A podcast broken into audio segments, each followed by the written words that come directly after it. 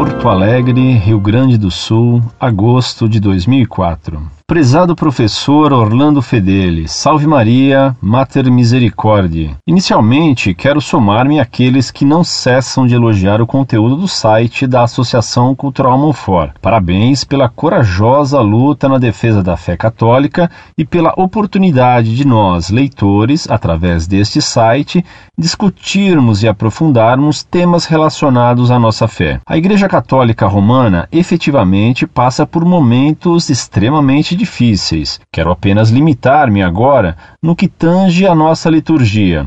A Santa Missa transformada em culto é um disparate, o desrespeito à autoridade do Santo Padre, etc. Contudo, observei que na última atualização do site não há qualquer referência à tão esperada instrução prometida na carta encíclica Ecclesia de Eucaristia, que veio a lume em 23 de 4 de 2004, Redemptionis Sacramentum. Certamente o senhor professor Fedeli está analisando-a antes de trazer-nos seu parecer, sempre muito sério e profundo, acerca deste tema tão importante. Possuo uma cópia em italiano que estou estudando, enquanto não vem a tradução portuguesa. Aguardo ansiosamente sua opinião sobre este documento que esperamos seja efetivamente obedecido e colocado em prática por quem de direito.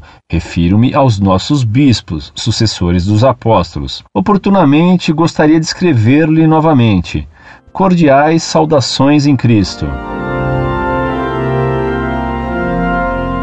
Muito prezado, salve Maria. Agradeço suas bondosas palavras de apoio e elogio ao site Monfort. Deus lhe pague e reze por nós para sermos fiéis à verdade e ao Papa. Não tivemos tempo para redigir um comentário sobre os decretos, coisa que estamos elaborando. Os decretos são complexos. Deles foram feitas 12 redações diferentes, o que comprova a resistência que o Papa encontrou no próprio Vaticano por parte de cardeais modernistas, como o cardeal Walter Casper, aquele que nega os milagres e a ressurreição de Cristo. Como você, fazemos votos que esses decretos sejam realmente obedecidos para reconduzir a nave da Igreja para a coluna inabalável da Sagrada Eucaristia, como profetizou Dom Bosco que um Papa o faria. Tomara que esse Papa seja João Paulo II.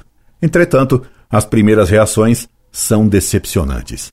O bispo de Chapecó, presidente da comissão da liturgia da CNBB, deu entrevista na qual ensina como se pode burlar a proibição do Papa de que seminaristas ou leigos façam o sermão. E o bispo de Santo André, Dom Nelson Vestrup, embora tenha agido bem proibindo Frei Beto de ficar no presbítero, por não ser ele sacerdote, infelizmente na missa de 1 de maio na Catedral de Santo André, permitiu exibições coreográficas favoráveis ao MST e que se cantassem canções não sacras na missa que se transformou em ato político, um comício-missa. O próprio Dom Nelson, desobedecendo à determinação do Papa, que proibiu fazer sermão de conteúdo político ou profano, falou sobre emprego e salário mínimo. Pior ainda, Dom Nelson permitiu que Lula falasse na missa, e Lula que fala tão bem.